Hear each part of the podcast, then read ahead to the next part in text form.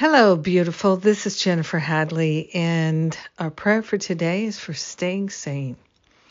In an insane world, in a crazy, crazy, crazy environment, amidst all the nuttiness and the insanity and the intensity and upset, we place our hand on our heart and we wholeheartedly partner up with that higher Holy Spirit self. We declare our gratitude. We are grateful for everything that supports us in living a life of love. We are grateful to give away to Spirit for healing any and all false beliefs. Crazy thinking dissolves and resolves permanently back to the root cause. We open our mind to the truth that sets us free. Taking this breath of love and gratitude, we are grateful to be able to practice love. We are practicing divine love intelligence flowing in our awareness and eliminating the blocks to love.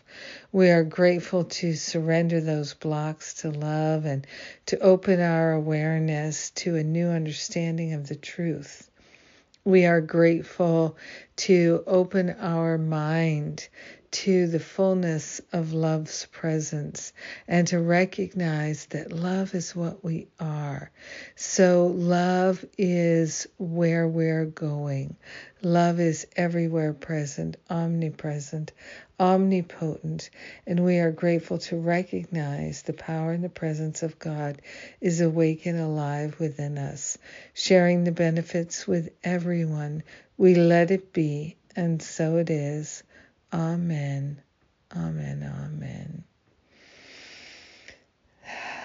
That's it. Yes, we are staying sane.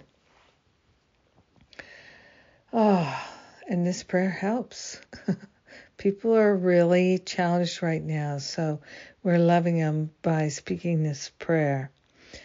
And thank you for praying with me today. I appreciate it very much what's going on. We have Sunday, Sundays with Spirit. I'll be there. I'll be speaking as I did last Sunday.